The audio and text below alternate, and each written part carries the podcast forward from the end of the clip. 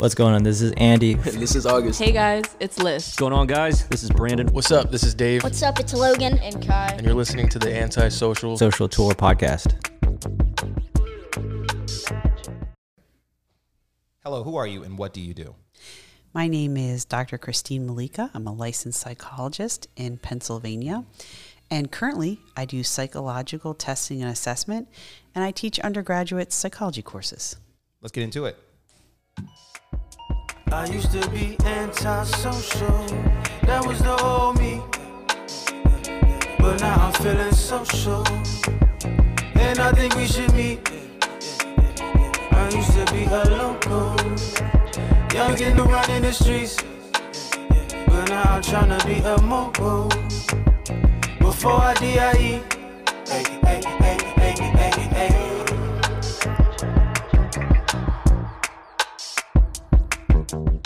What's up, what's up, world? It's Brandon Avery, and I'm here again on part three with Dr. Christine Malik. Uh, Mollica, right? I always That's have right. a little bit of trouble with That's that. right. Um, how are you? How are you feeling? It's been a while. Yeah, it's been our usual monthly break. Yes. Um, as people know, I come here to Brandon to the social tour to record my own podcast in like a professional studio setting. So when I come in, I get a chance to talk to Brandon. It's wonderful. Um, I've been okay. I think I was doing a little small talk before we started, saying that uh, for parents like Brandon and I, um, there's never any real downtime No. because there's always lots to do between schooling and extracurricular events. And even if you're not one of those parents that's super overscheduling your child, Yeah. things have changed from when we were younger that even if your kid isn't so overscheduled or isn't so busy, they're still busier Yes. than it used to be.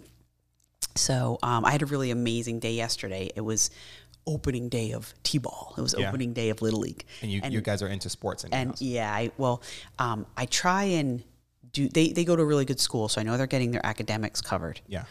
But um, like most schools, PE isn't like some big priority Yeah. at the school. And you know they're little, so they do recess, which is awesome. But I try and supplement like um, one sport a season. So right now, I thought, well, let's try out Little League. You know, let's try out T-ball and introduce them to different things. And sooner or later, there'll be one they really like. Yeah. You know, like one of them will gravitate towards, like I've had them play little soccer things, or I've had them do a little bit of tennis, or right now they're learning their swimming for safety. You know. Okay. And I figure if I just keep exposing them to different little sports, different little games, they'll find one they like. What uh, What are they into now the, the most? Well, now because it's baseball, because so they're playing it Yeah, the yeah, yeah. Okay. And they had this. The North Bethlehem Little League um, had an opening day ceremony, like for real baseball. Yeah. And they had a parade, and a special state Really? representative came to speak, and they did the national anthem, and they did the Little League pledge, and it was like a real opening day of baseball. You Yeah. know, it was like super cool. And um, the North Bethlehem Little League is it's all done by like where you live, what, where you belong. So us in Easton, we're part of this North Bethlehem Little League, and um, long story short, my husband ended up having to be one of the coaches for the team. Yes, By default. well, it was something happened with the original coach, couldn't end up doing it. So he and another parent, I think she's now the main manager. My husband's the assistant coach, Nice. which is actually pretty cool. Yeah. Like, you know, he gets to have this experience with them and, it's get really some cool dad to have time. dad to There be the coach. And it's, I have two boys, so there might not be as many things I get to do with them like that. Yeah. Um, not that I can't be a little league coach, but Yeah. I don't really know baseball and he does. Yeah. So it makes more sense. It's a bonding when we do this experience as well too. Yeah, so it was a really nice day. The weather was perfect. The kids had a good time. And I think at this age, at four and six, they just turned four and six. Okay. So they were just coming off three and five. And you get a hat and cleats and a little batting helmet and a glove. So And a, yeah, and like a, the uniform. So I think that's part of it too, is like feeling like you're part of a team. Mm-hmm. Yeah. And, you know, you're, so it, it was, it's nice. I'm glad we're doing it. And I, I don't know if it's because it's in Bethlehem, which has such an American history, this part of the country of like Bethlehem steel and industrial Yeah. engine in the country, but it just seemed like this super slice of Americana to be in Bethlehem doing little league that I know nowadays basketball and football are sort of the more popular sports. Like baseball is not really America's pastime anymore. you know? Okay. I don't think kids really follow it like maybe in the 50s or 60s or 70s or whatever. Mm-hmm. But so it was still kind of nice to like see how popular it was and kids doing it. So, because my kids, I don't, I'll, I'll let them do flag football maybe next fall to learn the rules and learn the play, but I can't see them playing real tackle football Yeah. because of like, you know, head injury stuff. So you won't allow it.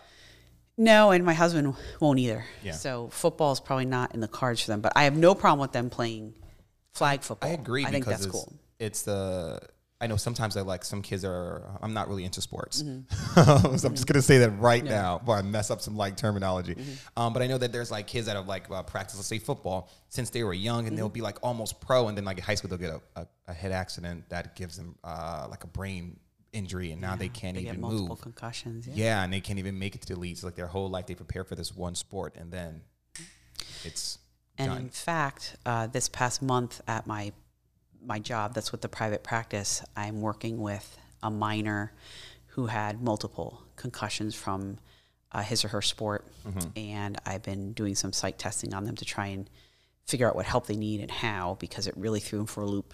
Yes.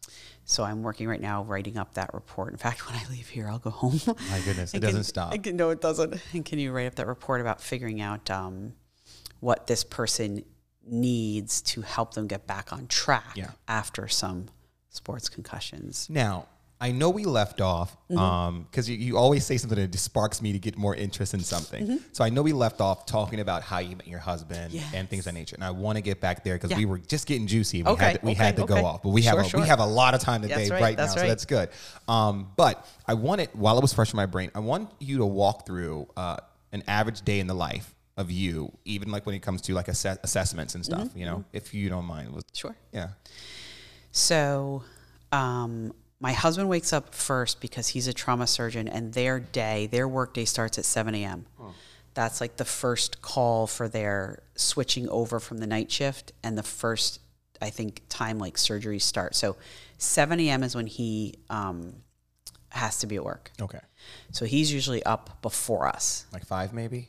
Yeah, um, he maybe not not that early. Probably like 5:30, 5:36 because Okay. he gets up, he'll feed the dog, and then he goes to work. And we're like 25 minutes from the hospital. Gotcha. So then I wake up then, right when he's leaving, I wake up and the kids wake up, and then we get ready for school. Now, school is not, they don't go to the local um, public elementary school as we have them in a private school. So it's about 25 minutes from the house. So by the time you drive the 25 minutes, you do the little drop offs and walk them in because they don't take the bus yet, they're very little. It's an hour. So yeah. an hour each way, each day, there's two hours of school commuting. Yeah. So then on days that they're both at school, because they don't go to school f- full time all day because they're little. They're Okay. one's in like nursery school, day. one's in, yeah, one one's a full. They're both full days, eight to three, but they don't. One goes Monday through Friday, one goes Monday through Wednesday because one's Gotcha. kindergarten, one's nursery school. So um, I come home, and on three of those days, I teach um, a class. I lecture for an hour for the Lafayette um, psych undergrads. And on one day a week, I go into the private practice and I do a full psych assessment battery on a patient. Okay.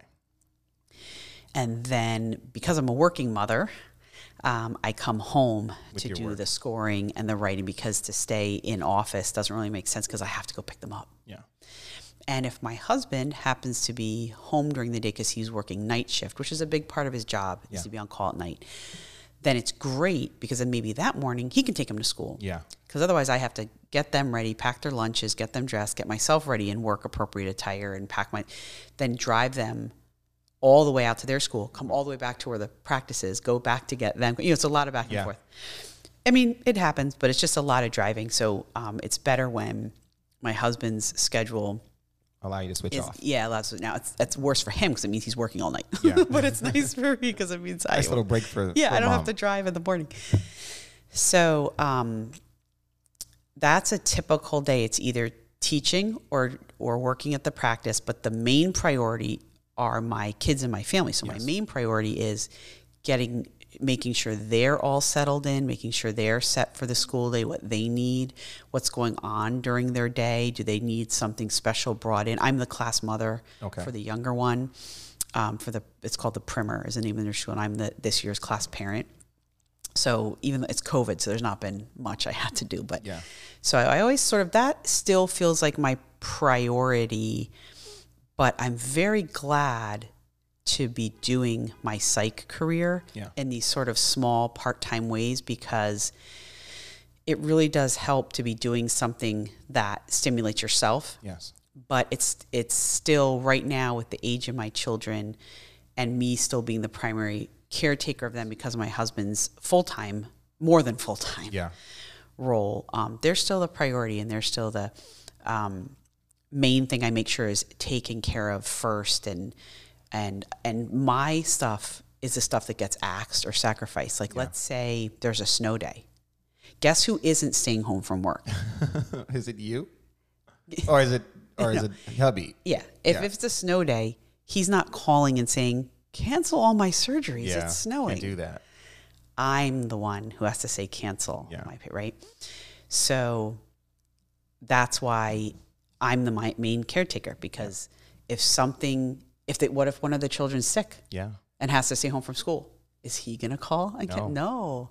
So it's a good me. balance there. Um, and I do love that you, you use the word priority as far as for the family and children. Mm-hmm. Yeah, And I think that is, that is- I didn't expect that. Not to say I didn't expect it, but I didn't. Normally, we we we we want to prioritize our family and our Mm-hmm. children, but our careers and lifestyle sometimes don't allow it to be um, more than thirty percent at times. No, know? and you know what? I have to say this because who am I kidding? I can't act like the elephant in the room isn't the privilege that I don't have to work, Brandon, right? Mm-hmm. Yeah. If I had said, I don't want to do this anymore, my husband's job would be able to, take have the resources Yeah. to do it. So for me to say I'm making it a priority because I can. yeah, If I were a single mother and I didn't have another, there wasn't a dual income house, Yeah. or I said, I don't want to do this anymore. I don't want to do I'd still be okay. So really, I can't, I, it's a priority because I can't. yeah, yeah, What do you do when you're a single parent and you have to work because there's no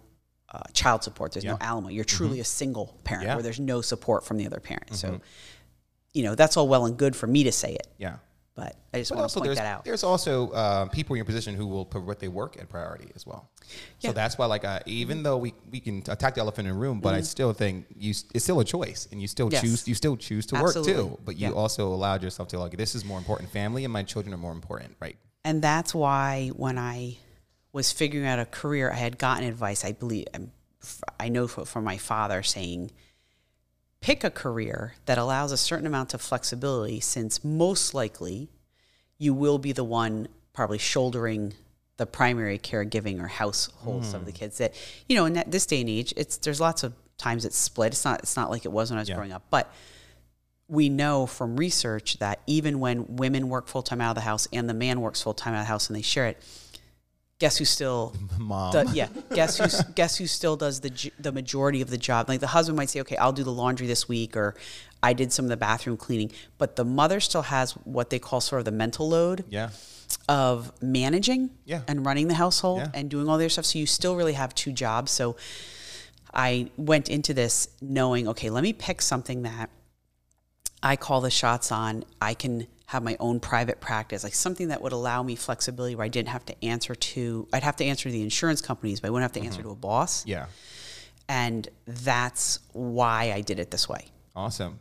I think that's great. That's genius because you know it, it really is because you like you prepared yourself. So even though that you're you can say you're privileged enough, up enough now, but you still made your sacrifice by going to school and doing Yes. these things and picking the right career choice. Because sometimes I've uh, spoke to people who thought they picked the right career choice and then realized it's still conflicting with their their personal life, family life, and their children. And it, and and this time, like uh, you mentioned earlier, the times are different from when we were children. Um, it's very different now. Like even as a, as a father, like it is challenging at times. Um, and I also tell my kid all the time, I said, you know, I'm grateful for you because she's a great kid, you know. And I think I beat myself up about little things, but it is it is very um, it can be very challenging when it comes to splitting the times. There's just not enough time in the day. Yeah, it isn't, especially when they're four and six. Yeah. Mm-hmm. you know, I have a four year old as well who is not in my home. You know, so it's, it's Not all the time though. She's with not you sometime though. Right? Yeah, she's with me. Yeah, for the most part, but she doesn't. She doesn't. She doesn't live with me primary. Mm-hmm. Uh, my ten year old does.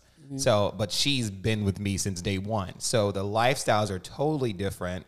Um, I think the four year old for her personality because without her, I don't know where I would be because she's just a, she's like she's an old woman. She's just, she's been here ten times before. so um, yeah, but we talk every day, and she comes often because we, we don't have. Um, I will say I'm blessed enough to not have a complicated situation when it comes to co-parenting. It can be two o'clock in the morning, eh, and it doesn't matter. Come and go. It's it's that's I'm blessed for that. Um, is true. It, it is because I've heard some horror stories, and I and I'll look and I'm like. Geez, okay, you know, you just count your blessings because I don't have that. So, Yeah. um, but it's still it can be challenging. So yeah, that's awesome. Um, so now let's go back to uh, where we left off. Yes. Uh, where, when you were glowing up about the success story of eHarmony. Yeah, yeah, right? yes, yes, yes. That's- so if eHarmony's listening, I run a podcast and right. you guys can host it. Um, yes. So John and I met on eHarmony in 2012, right after Hurricane Sandy. Mm-hmm. So that's the long and short. of it. I started getting the little email notifications from him, and I was just about to shut down my account because I wasn't really finding anyone so interesting. And he was one of the last people to contact me, and I we struck up a um, email and then Skype ta- chit chat, and then we ended up meeting in person, and it really just kind of clicked from there. And but there were some bumps along the way. Like I think I had mentioned last time, I had met him. Um, he had told me like he had only been divorced a very short period of time, Yeah. and, and I have three wonderful stepkids. And but it turns out there's a little drama there. It turns out um, I met him. He was living in his bachelor pad, and he had his custody schedule set, so I knew what days the kids were. You know, all that was set. But it turns out his final, what they call MSA, Okay. that determines like alimony, like the final division of stuff, was still working its way through the courts. Mm-hmm. So he wasn't officially officially um, stamped, um, signed, but he was separated. You know, it was fair and Yeah. you know, able to date. But he was a little bit um, shady about that because he thought if he Because he know it causes conflict, and then yeah, he find someone he and wants he to be with. right, and he had been um, separated for so long, doing his own so long, had all his custody stuff done so long, had all this paperwork in the courts with the lawyers for so long. He thought once it was submitted, he would go on eHarmony. And I was actually the third person he dated. I was the third woman he went out with from eHarmony, and he said the first two just didn't kind of go anywhere. And I guess I clicked. But yeah, so then when I found, I'm like, wait a minute, you're still. So I, I said, you show me all this paperwork, and, and he was telling the truth. Everything was all set. But but let me tell you something. Um, and for those listeners out there, it did take a long time for that final decree, the final nitty gritty. Yeah. I want this, you want that. That final nitty gritty. Nothing with cut custody or even done and signed and put through the course. But the final nitty gritty, the financials, took a really long time. How did it affect your dating life during this time? It sure did because I was like, hey, I don't know if I would have dove in Yeah. if I had known the truth about the the status. It wasn't totally wrapped up. Yeah. So it caused me a lot of stress and strain because I wasn't comfortable with it. Because you wasn't sure about what was true and what wasn't. Yeah, because I was like, wait, is this the whole story? And you know what's going on? What do your kids feel about this? You know, I just Yeah. I just had a lot of um, uncertainty because I like things. It's unrealistic of me and rigid, But but I like things black and white, Me clean too. Mm-hmm. cut. This, but in life, It doesn't work that It doesn't way. work. But my rigidity and my obsessive need for things to be just so and Yeah. buggy conflicts with that. So I had to learn a little bit about. Um, I don't get to control everything. You mind if I ask you this? Because Yeah. it's funny because I'm I'm the same way, Mm-hmm. but and I was in the last mm, year and a half I've been learning it doesn't work that way. You know what they'll say? It doesn't work that way, sweetheart. It, That's kind of what it is. So what what type of things have you done to I guess make yourself comfortable with it? Because I don't think it's ever a complete comfort zone as far as not the black and white. You know, we can't control the outcome about those things in my life in general. Yeah, yeah. So that experience was one of the first ones that I think showed me how rigid I can be Yeah. and how moralistic I can be, how much I want things to be like, no, that is wrong Yeah. and this is right. That's not right. You should have told me that is not right. Mm-hmm. You should. I, I would not have gone forward getting to know you if I, would've knew that this. that the final stamp wasn't on there. Like, a- Yes. but yet every time I tried to seek validation from like we went through the premarital counsel, the pre everyone was like, "What is your problem?" Yeah. they're like, "This isn't a big deal." Like everyone, even the the lawyers, the courts, the judges, even like, you can't emo not to me to the other. It was like you can't emotionally blackmail people by saying like once the person's separated, they're free to date. Yeah. Like once they're living in a separate Especially when he was telling his Home. truth. You know, Yeah. he didn't have to say anything. No, especially when, once you're living in a separate home and the custody is complete and you're just working out the final things, you're free. Otherwise, the, the other party could keep you tied for Yes. years. So the judge was like, you can't do that. You you're free to to, to seek go- your yeah. own. So I, but for me personally, I was like, no, no, no, no, no. But so that was one. What I learned from that was one of those things where it's like you have to be less judgmental, Mm-hmm. you have to be less rigid, you have to be less moralistic. Mm-hmm. That things are not things are messy, Yeah. things are not neat and clean, and you have to make your own decision and then find your place of comfort with it and move on Thank you. and um, so I, there's par- still parts where I'm like, well, I don't know if I went back because I even told him like, why don't we get, why don't we stop dating and take a six month break, and six months from now get back, let's swing back around once you're once the, you're through the final mediation on this Yeah. the the money part, even though you're done with everything else. He was like, no, I don't, I don't. Uh, he was like, I don't think I want to do that. That's unrealistic. Because what if it took more than six months? Yeah. So I just that so that was the only real conflict in in that period of my life. But from that, I had to come into reality that things don't aren't always in a neat box and that that's real life. So I guess that was the lesson learned was that I needed to learn to be, and I'm not talking about compromising and settling. I'm saying less rigid and Yes. moralistic. There's Yes. a difference, less judgmental. A big difference, yeah. Mhm. Yeah. Like just more realistic that, you know, p- you can't pick everything to be the way you want it to be because there's another person Yes. involved. So And that's sort of, I think, what I learned from that time period because up until then, I had pretty much control over everything in my Yes. life always. I didn't have Always. Oh, children. I oh, was on my own path. I wasn't, you know, I just date, I had lots of serious relationships, but, but if you you're were not in married, control, like you were in control of the Yes. outcome of every because if you're not you married made. And you don't have kids, Yeah. you're really sort of still single Yeah. until you're married and have kids because then your life is really bound to another like you like you said you have To another you still have a co-parent pizza. Yes. you're not with this person but they're still a large part of your life because you're a co-parent you're bound And um, and I'll be quite frank, honest. Um, uh, like yourself, even when I was with the person in the house, the control that I had, I was I'm not a controlling person. I won't mm-hmm. say that, but I mm-hmm. want things black and white, and I know the outcome of most things. I can control my life. So if this is an ongoing occurrence and mm-hmm. then things shift, it's like, what do you mean? What's going on? So, um, and I say that to say, when we split, I thought the same control will still happen, even though we're in different households. And as things were changing, they're still currently changing. I'm still getting used to. it. That's why I asked you, you know, how did you, you know, mm-hmm. because that's what I'm currently mm-hmm. dealing with right forever. now, It's forever. as we speak. And in the beginning, it was like, no, you can't do that. I don't care. That's my kid, and that, even though it's your house. Oh, you can't do that, though. Yeah, Yeah. I- oh, I'm, oh, yeah, I'm learning. And this is the thing because of what I'm used to. It's now changing because now we have another person, other people, you know, and someone else's roof. yeah So- your hand kind of doesn't extend into her house anymore yeah. and her hand doesn't kind of extend into your house Yeah. anymore except for the safety and well-being kids, of your yeah. kids And as long as they're safe, you don't have can't no really- say-so. yeah. And I've learned that. do you do you have a nut does is there an, uh, another individual with her now like Yes, a partner mhm, and which how is that for you uh, right now, this is on air. oh okay no, no, it's fine. No, Yeah. it's fine because these are the type of things you should talk about. And what better person to talk about it with than you? Um, it's funny because, like, literally at this very moment of my life, um, I ignore it.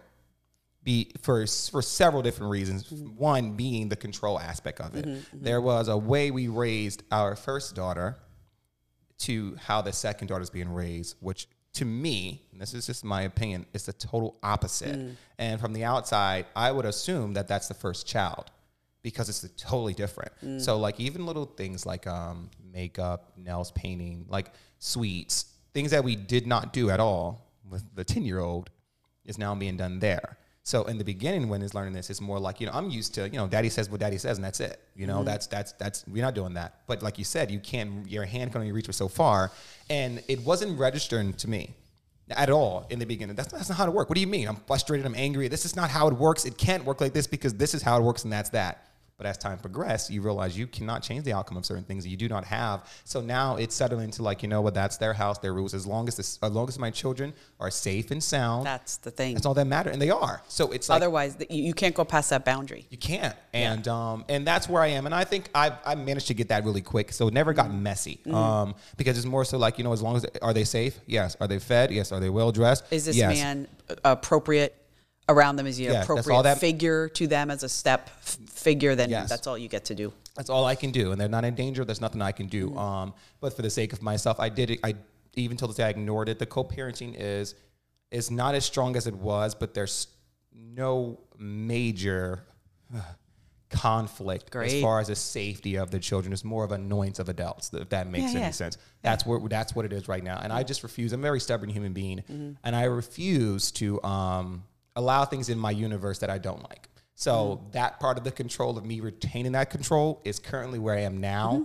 And it has not jeopardized the safety or well-being of my children, so that's why I'm going to still be stubborn this way, Mm-hmm. um, because yeah, that's where I am. yeah, and you know, you will change as the kids get older. You will change. Like there's so many things now that will affect you and change you that you don't get to control. yeah, And sometimes that it's true what they say about time sort of heals, Heals. over things that once were a problem no longer are, and you move on. And no, you hope you move on. Like if Yeah. you're a mentally healthy person, yeah, one of the Sometimes. keystones of mental health is um, mental flexibility, Yeah. not mental rigidity. So, mental flexibility and the ability to adapt and change with circumstances is a big keystone of mental health. yes, If you can't let go and you have to stay rigid and you have to create, then, you're not doing as well as you could be. yes, So, that's sort of the takeaway from that, that you've had to make some adaptations. yes, really big ones. Yeah, but that's sort of a a sign of a healthy mental approach to Yes. life and to coping, good mm-hmm. coping. Yes, So and to be know, bitter. Yeah, Yeah. and and to hear like like I said when I when I was going through that now years and years ago now, and to not have people just immediately validate me like, Yeah. Um, I don't like that. I didn't know this. I'm not comfortable with this. I, they're like, what do you?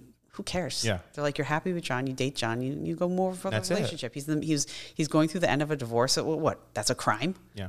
And also, I think People the- are like, "What is your point- problem? yeah. Why does it bother you?" I'm like, "It bothers me because I want it to be neat and clean and perfect and over." that's He's like, yeah. but they're like, "That's not what's going on. He's finishing the, the last of his um, it's it's going through the last portions of court. That's what happened." I'm like, "It's not a big deal." Like, And no, also, who cares? He was honest about it. That's why. I, so I would have said the same Yeah. thing as them. I'd have been like, "But is he telling you everything?" Yeah. And he's also show. There's the things that I know as me as a man, I would have never done.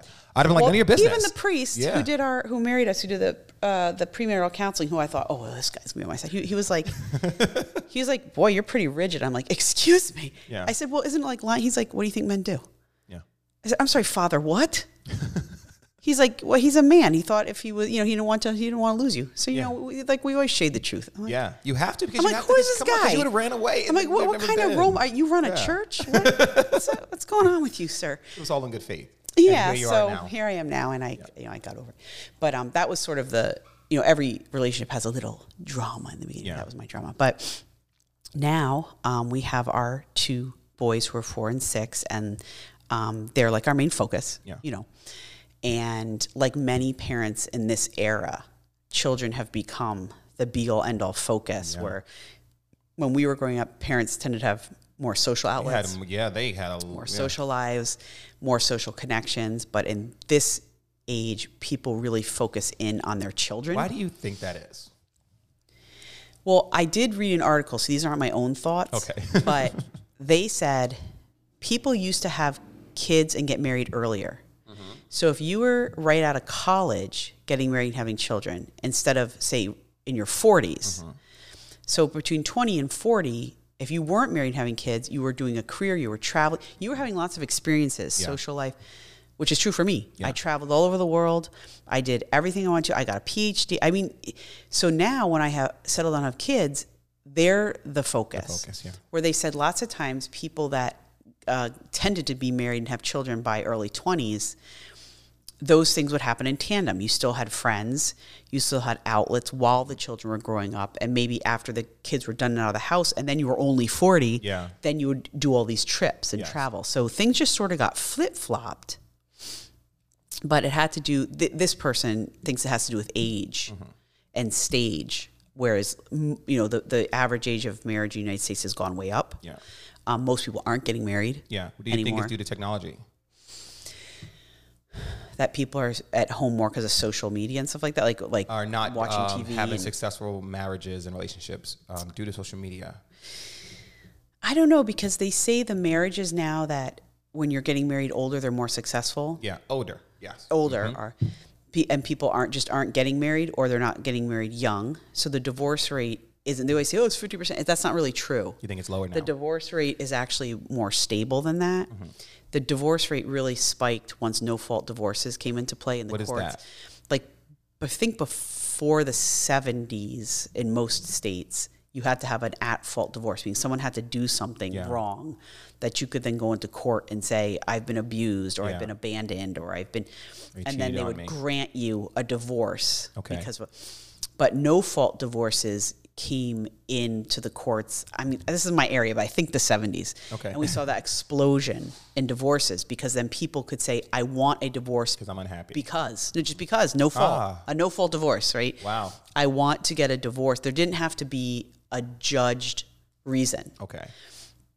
And it was actually very beneficial to a lot of people because if people were in abusive relationships or they were in a relationship that they were stuck in. like it allowed people To escape. to get out mm-hmm. of bad marriages for whatever the reason, the man or the woman, Yeah. to get out of bad marriages that otherwise they would have been locked into because they didn't have a. F- there are only so many things that were considered grounds for divorce. Gotcha. There are only like a handful of things.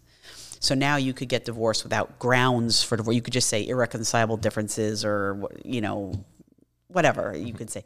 So no fault divorce was why there was an explosion of divorces. I'm also a divorce mediator. That's why I know. Okay. lots of- I'm you I'm know a a, lot. I, I love talking to you. I'm a certified divorce mediator in the state of Pennsylvania, so I can mediate divorces. So if anyone's interested, contact right. me. Contact her. Yes, contact She's me. an I'm a- amazing human being I'm- oh, on air and off air. I'm just Yes, I'm a guys. divorce mediator.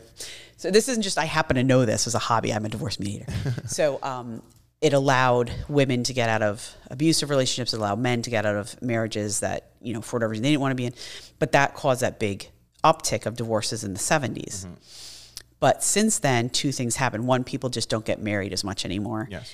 And the people who do get married stay married longer because they've gotten married older. Yes. So the divorce rate is actually not as high as it used to be. Okay. So And as a divorce mediator, is it your job to keep the people together? No, no, no. Okay. It's I wanted to know it's neither. It's agenda. neither. Yeah. It's it's it's I'm a neutral party. I'm a Gotcha. mediator. So they want to it's that's not my area Gotcha. to get into. That would be a, a therapist area to ask is your goal to come to marital therapy to try and work things through to stay together or to try and work things through to separate peacefully? And then it would matter to me. But as a divorce mediator, they they just tell you we want you to help us um, mediate and divide our assets to bring it to court without having to have it be as expensive or they might tell you no we're here to mediate a separate they'll tell you what Okay, they want what they but want. it's not up to you to because you're not representing either one of them Gotcha. You're, you're neutral. like and you so said. you help them. Most of them, if like I want to get separated, well, here's we're going to go through the property, and we're going to go through this, and, and hopefully, because you're using a mediator, it's a lot cheaper. Mm-hmm. And then you always tell them, okay, here's the document, here's the agreement. Each of you take it to your own lawyer, legal representative, have them look through it, see if there's anything that they want to discuss with you, and if it's fine, then you go to court and um, do it. And it has to be fair and equitable. Yeah. So you can't just be some lunatic being like, okay, you want this. No, it has to be fair and equitable, otherwise the court won't accept it. Yeah. But the point of it is that it's cheaper than engaging lawyers to do it all from the start. And Gotcha. a lawyer's job is to defend their client. That's it. Yeah. So- so they're going to want to maybe push a little harder for. Whereas if you're the mediator, you're trying to get the parties to work together. Yes. It, but it still has to be fair and equitable, Mm-hmm. right? So um, it's just a way to maybe be more amicable and not as expensive. Yes. But I still always suggest you that you take this to a lawyer because it's just in their own best interest. Mm-hmm. Yeah. Now, um, with that, now I spoke. I, this is our third conversation on Mm-hmm. record, and I know I, we talk off record, and and and my little evaluation. I've learned a lot about you, but also Mm-hmm. mostly majority of things you do are to help other people. Mm. Now, my question, my question is, why do you want to help so many people? Like, wh- like so, even like learning that you're a divorce mediator Mm-hmm. and all other things I've learned about you. and my role, it stems help that I'm Yeah. that I'm a helper. why Well, I would get paid for that. I mean, it's not free. I'm not, I'm not mediating divorces for free. Yeah, But I, I know these things are not free. you're saying they're like still my role as a helper. Yeah. So Yeah, Yes. When you take, if I were to take personality measures or I would t- take the Holland self directed search, that's just a really popular um, career tool. Okay. My codes always came up in this zone like um, community service, social work, therapy. Like, this is the skill set that my personality traits always matched up to. Okay. So, this was the area that I had the best skills in. Okay. So, just on a concrete level, my personality, my skills, my communication style, my sort of who you are vocationally syncs up with this. Okay. Now, psychodynamically, why do why do I feel I have to be a helper? Right? You got to you go back to childhood and you figure out well, what's going on there. There's now I'm not necessarily talking about me because I'm not going to psychoanalyze myself, but we learn in training that there are lots of reasons. I, we mentioned this in another Yes. Mm-hmm. podcast that you know, do you have a savior complex? Are you someone who feels like you have to rescue other people? Are you someone who in your family played the role of therapist? Are you someone in your family who had a parent or sibling who was mentally ill mm-hmm. and therefore you felt you were in a caretaker position or you felt like if you become that role then you can help mm-hmm. then you can correct called a corrective experience you were helpless as a child against the mental illness or mm-hmm. the illness but then you say well now i'm a doctor or now i'm a, a therapist. Now i can be in control. Now i can make a change. Now i can help sick people. So it's a way to have a corrective experience Yes. um, of that childhood fear of being out of control. Yes. so all of those are like sort of psychodynamic reasons someone might always be in a helper role. And then there's the um, concrete reasons of just what your particular skills, personality, and communication styles like that puts you in these roles. And anyone can take the SDS. It's called the Holland Self-Directed Search, the Holland SDS. You can go online and find it, and they give you your top three codes. I'm gonna do it. Yeah, and those top three codes align with the U.S. Department of um, Job, I forget the Department of Occupations, whatever. I hope it lands to what I'm doing now. has has a big book of every single job in the country and by it's gonna give me these codes. and it'll give you these three Oh, codes. God. But probably what'll happen is because you're creative, yeah. your codes will come out as like artistic Yeah. photography. That's great as long as it does that. I just don't want it to go like totally left. No, like, no, engineer. right? You should have been a Like, computer. You should have been a computer scientist. No, but I can take that too, Yeah. but it's like something But- totally left. probably because it taps into your preferences. Yeah. And in fact, I have my an assignment coming up for my students towards the end of the semester where I'm going to have them take the SDS and talk about if they felt like this is realistic or whatever. Because vocational counseling is one of the fields of counseling psych and clinical psych. Okay. So That's good. No, you're fine. We're, we're, we're, we're, we're like, we're, we're three seasons in at this point. Mm-hmm. we're three seasons in. We, we, we reached our threshold. We can do what we want. We always did what we want. Um, but that's very interesting because um, now I'm going to take it. Uh, I, I hate like little tests like that, but I want to see like how Yeah, accurate see- it is. just see where it takes you. um, Yeah, I think things like that are pretty cool. So I'm going to take it. And as long as it's in my range, I'm going to be like, yes. But if it says something like basketball player, Yeah. I'm like, that's nothing Uh, I want to do in my life. no, I think Yeah. I think because you're so inundated with the creative arts, Yeah. That that's going to come through and at least two of the three or something. Yeah. Because what it does is it picks up on what your likes are, what your proclivities are, what your skills are, Mm-hmm. and sort of what your personality lends to. Gotcha. And so it kind of puts it all together. But mine always came up as counselor, therapist, social services, communicator. It always did. Yeah, So that's amazing. I like that. Um, so, wow, that we have learned. Um, first and foremost, I want to thank you for even joining me for three episodes of this to learn about it, a it person. felt very indulgent to get Yeah. to sit here and talk about myself. I love it, I, and I love listening. I. I love listening because I've learned one thing. I always say, if I can learn one thing a day, Mm-hmm. it's a it's a great day, and I that's one of my goals every day. I don't care how small it is, like you know what type of plant this is. I don't. I've learned something. I fed my mind with something positive. Um, with that with that being said, I have one more question Yeah, for you. yeah, Um, what do you want to be remembered for? I think the first thing that popped into my head now that I have a family and children is I want my two kids when I'm gone to remember me and think back on me with love Yeah. and good feelings and caring and support. Like I want them because not everybody has positive thoughts about Mm-hmm. Yeah. their family and parents even after they're gone. Man. No, they do not. That would be the main thing at this point. I want my children to remember me as a good mother, a positive influence in their life, someone that they learned from, someone that they feel was always loving and there for them. like I just I want to be remembered by them Yes. as a good parent that gave them whatever they needed to become successful adults and that when I'm gone they're not necessarily bereft or more that they just can sort of handle I've given them enough skills to learn how to handle as an adult moving world. on in their life and having good memories of their mother and father and their family life and their childhood and then I think I'd be pretty happy because it meant I did well. Yes. Well, I'm sure you'll reach that goal. I've only known you for a few, uh, uh, uh, some time now, and I just this little bit of hours that I get from you is amazing. And I really Oh, thank appreciate you. every.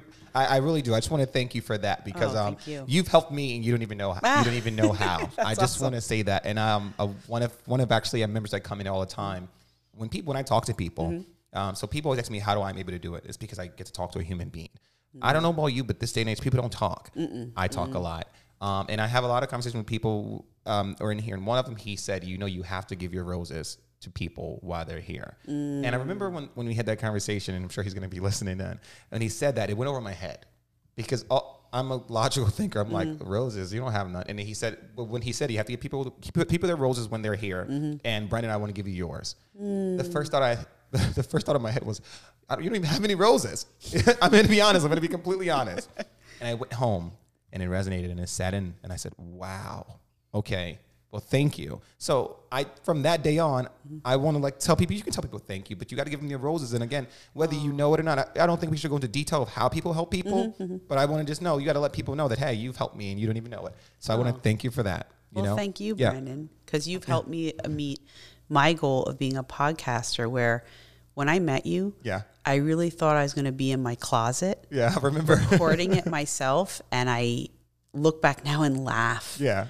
At how that never, ever would have come to pass. I wouldn't have succeeded. It's so tough, right? It's, yeah, and that I met you, and I came in here in my own town. Yeah. There was a podcast recording studio with someone who will sit with you and help you record it and make it a reality and make it pleasant. Yeah.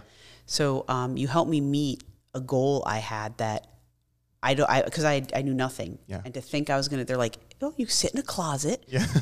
hang hang up blankets, I remember you telling me the and story. you can edit it yourself. yeah. When you got to go, thinking, kid's going to bug you. yeah, I remember thinking, I don't, what the, how do, so I, I thank you as well for um, helping me meet this goal where I can just come in every month Yeah. and record a podcast. And they've gone all over the world. Yeah.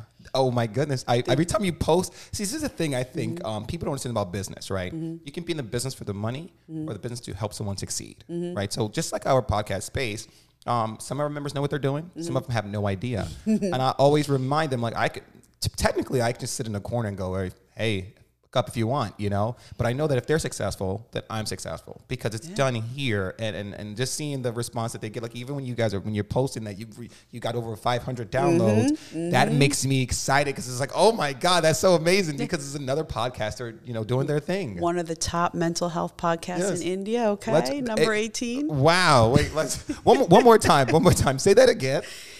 Uh, the number 18 mental health podcast in India. A round of applause for that. thank you. Thank you. I was shocked. I thought it was a scam, but I looked up the charts. It wasn't. Yeah, that's amazing though. You know, you gotta because you know the thing is, people don't understand. People are always listening. Mm-hmm. People are always watching, and this day in social media, it can be discouraging because you're not getting enough reposts, likes, or Mm-hmm. uh, views or follows. But that does not mean no one is listening. There's people that surprise me all the time. like. I play this game because we're, we're into marketing here and we try to help Mm-hmm. the business build their brand and stuff. So I'm all in the back end of data Yeah. analysis and things of that nature. So even with ourselves, we have to start with our company 1st So I like to think I'm on top of things and I'll know like I know who who our audience is. I know this, and every now and again I get a random random order or request from someone from somewhere I don't even know of, and I'm like, oh, people are watching over there. We got. Yeah. I didn't know we had people in Alabama. I did not know this, and then we got an order the other day, and it was from. I'm like Alabama. It's in Alabama. Well, there, there's someone I was talking to who's a mom friend who just wrote her own book and had to do the audio version, and she did the closet with the blankets. Yeah. And I said, listen, Did she? I said, the next time you do it, if you have to redo it, check out the social tour because you. it's a studio set up where you can just come in and read. Yes. And you don't have to worry about all that, and it's more professionally done. And she's like, right here in Easton. Yeah. I said, yeah, it's right here. There's a you know, and, and you're not doing. There's more than one. Yeah. But this is the one that felt right for me. And oh, you know what I have to say? You're gonna you're gonna love this. okay. So you're, this, yours is the social tour. yes. But Brandon's podcast is the anti-social Social social, tour tour, and he has a song. The intro says, "I used to be anti-social, Yes. and now." So, so everyone uses anti-social as means you're you don't you're not social. You maybe you don't like other people. You don't like to hang out. Yep. So, in psychology, Oh my God! Don't blow. an, anti-social doesn't mean you mean asocial yeah. right? Like this person's really asocial, mm-hmm.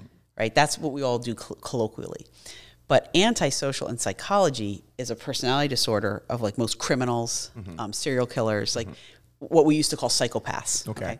Now it's called um, in the DSM the anti antisocial personality disorder. So I always laugh because people are always like, "I'm so antisocial. I don't feel like going out tonight." I'm like, "Really? You're murdering animals? Yeah. and starting, and, You're- you're- and starting fires, and you're planning, you know, to commit crime." Where they mean asocial. I kept thinking I have to tell Brandon because he'll laugh. Yeah, I will now. Well, I try to change it. Well, now I know that it means asocial, but I also Yeah. try to change the narrative of like being antisocial, right? Because Yeah. at a point, um, I like to consider myself an introvert and extrovert. So, like when I was telling you Mm-hmm. how I, I don't really go out at night, I'm a worker. So I like to work and spend time with my kids and do artsy stuff. Mm-hmm. And every now and again, I'll go with a friend, and I'm and I realize like, all right, this is really. I always thought it was a joke. Like this is really not for me. I don't want to be out with too many people. You're And, um, introverted. yes. Yeah. Um, but I'm also extroverted, so it's like a mix, you know. Yeah, you can be. You're not- it's not one or So when we thought of this, and I was like, oh, how can I do this? If I change the narrative of like being antisocial, didn't know that means sociopath. No, but but, but Yeah. for the average person, Yeah. antisocial means what you mean. Yeah. I'm just letting you know, like it's cracking me up as a psychologist. this is the podcast for antisocial, so you have a large prison population. Yeah. that. That's what always reminds right, they're googling that, like, oh, well, this Yeah. is not what we wanted. But no, but most people think of antisocial how you do. Yeah. Right. It means like, oh, I don't, I don't, I don't like being around people. Yeah. I'm not feeling like very social. yes, Yeah. but the goal here is to change that narrative. To, Yes, to, to- Mm-hmm. bring it because that was the old me, right? We're not murdering animals anymore. No, Yeah, yeah, yeah. just kidding. Um, but yeah, so with that being said, where could we find you? I know you're going to say your podcast. Yeah, because I um well anyone could Google me as Dr. Christine Mollica and find me on LinkedIn. So professionally, you can always find me on LinkedIn, and it's it's just under Christine Mollica M O L L I C A PhD. That that is the LinkedIn handle. You can see my um, sort of professional life on there. Yeah. The podcast life, of course, is interview with a therapist on Instagram, and it's um the handle on Instagram is I think at interview therapist or interview with a therapist Interview with therapist. Yeah. Yep. on Insta. So those are sort of the two ways to find me. I don't really have any personal presence Yeah. on the internet so much. I mean, I have a little, you know, like Insta account, but that's just for like. But the really the two ways to find me would be um, LinkedIn or interview with a therapist. And I have um, a Gmail account for the podcast org to reach me, which is um, interview therapist at gmail.com. I just want to make sure I'm saying that right because, yeah, it's interview therapist, one word, at gmail.com in case anyone ever wanted to reach me or contact me. That's the best way. You guys must so. listen to this podcast. It is. I'm always listening live, so I'm blessed for that. Thank you. Um, but you guys got to check it out. Um, and I always say one last thing, but my brain always tell me something else. Do you how how far do you want to take this? I think that like, oh, do you do you ever want to do like a blog or anything for this type of stuff? You know, that came um, to mind because I got one of those like, you know, spam emails you get once you're a podcaster from Yeah. like people selling you stuff. Yep. But it was someone provided like a free release to sign up for their um like their emails, you know. Yeah. And I don't have a release, but now I have one Mm-hmm. because um I don't know. I guess if someday I ever wanted to, I mean, what would I do? Would I put it into like a book format, like the interviews to read, or would Mm-hmm. Yeah. I um, post it somewhere? Or, but right now, I just want to like get it disseminated out there. Like I just want people to be able to find it and hear it. And I don't have any future plans except for to grow Yes. and to be able to continue on. But I think if I ever started having people sign the release, it would only be so that maybe someday I could put it into a book, form, format yes. to be able to read these short excerpts of interviews for like a, for a mental health a mental health Yeah. I, c- That's- I can see it. that. Yeah. Mm-hmm. Well, Christine, I appreciate you. Thank you for coming to sit down and talk to me. Oh, thank you. It's been great. Thanks. Thank you.